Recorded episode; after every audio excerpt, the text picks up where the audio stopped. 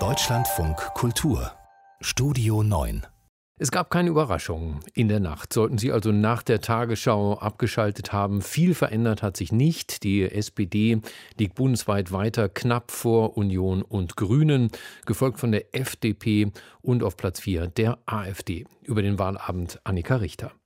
Es ist kurz nach 19 Uhr, als SPD-Kanzlerkandidat Olaf Scholz gefeiert wie ein Popstar die Bühne im Willy Brandt-Haus betritt. Ich freue mich, so viele hier zu sehen.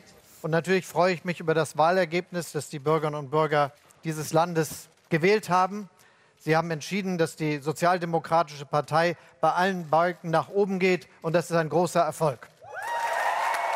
Zu diesem Zeitpunkt hat die SPD einen hauchdünnen Vorsprung vor der CDU. Er wird sich im Laufe des Abends noch vergrößern. Vier Kilometer entfernt im Konrad-Adenauer-Haus die Stimmung gedrückt. Die CDU um Kanzlerkandidat Armin Laschet holt ein historisch schlechtes Ergebnis. Wir können jetzt schon sagen, mit dem Ergebnis können wir nicht zufrieden sein. Trotzdem, Armin Laschet möchte Bundeskanzler werden. Das macht er einige Stunden später in der Berliner Runde von ARD und ZDF noch einmal deutlich. Nicht immer war die Partei, die auf eins war, auch die, die den Kanzler stellte.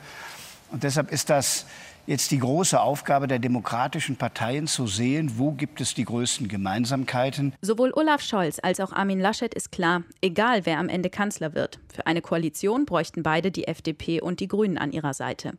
Die wiederum wollten sich am Wahlabend noch nicht auf ein Bündnis festlegen. FDP-Chef Christian Lindner, der schon früh am Abend lobte, auch der Zuwachs bei Bündnis 90 Die Grünen ist bemerkenswert, schlug vor, dass zuerst FDP und Grüne miteinander sprechen sollten, bevor es in Sondierungsgespräche gehe.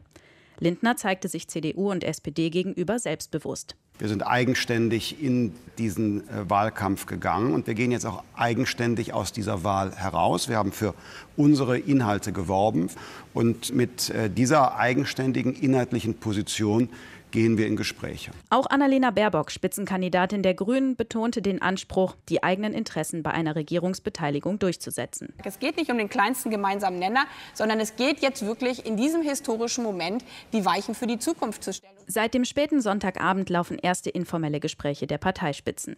Das Ziel, eine Koalition schneller auf die Beine zu stellen als vor vier Jahren, als die Regierungsbildung nahezu ein halbes Jahr gedauert hatte. Da sind sich Armin Laschet von der CDU und Olaf Scholz von der SPD einig. Ich würde mir wünschen, dass wir schneller sind und einen ganz anderen Stil wählen als bei den letzten Malen. Ein genaues Datum zu nennen wäre absurd, aber es muss schon so sein, dass wir alles dafür tun, dass wir vor Weihnachten fertig sind. Mein Ehrgeiz ist, dass wir es schneller hinkriegen, sodass Frau Merkel diese Ansprache nicht noch mal halten muss.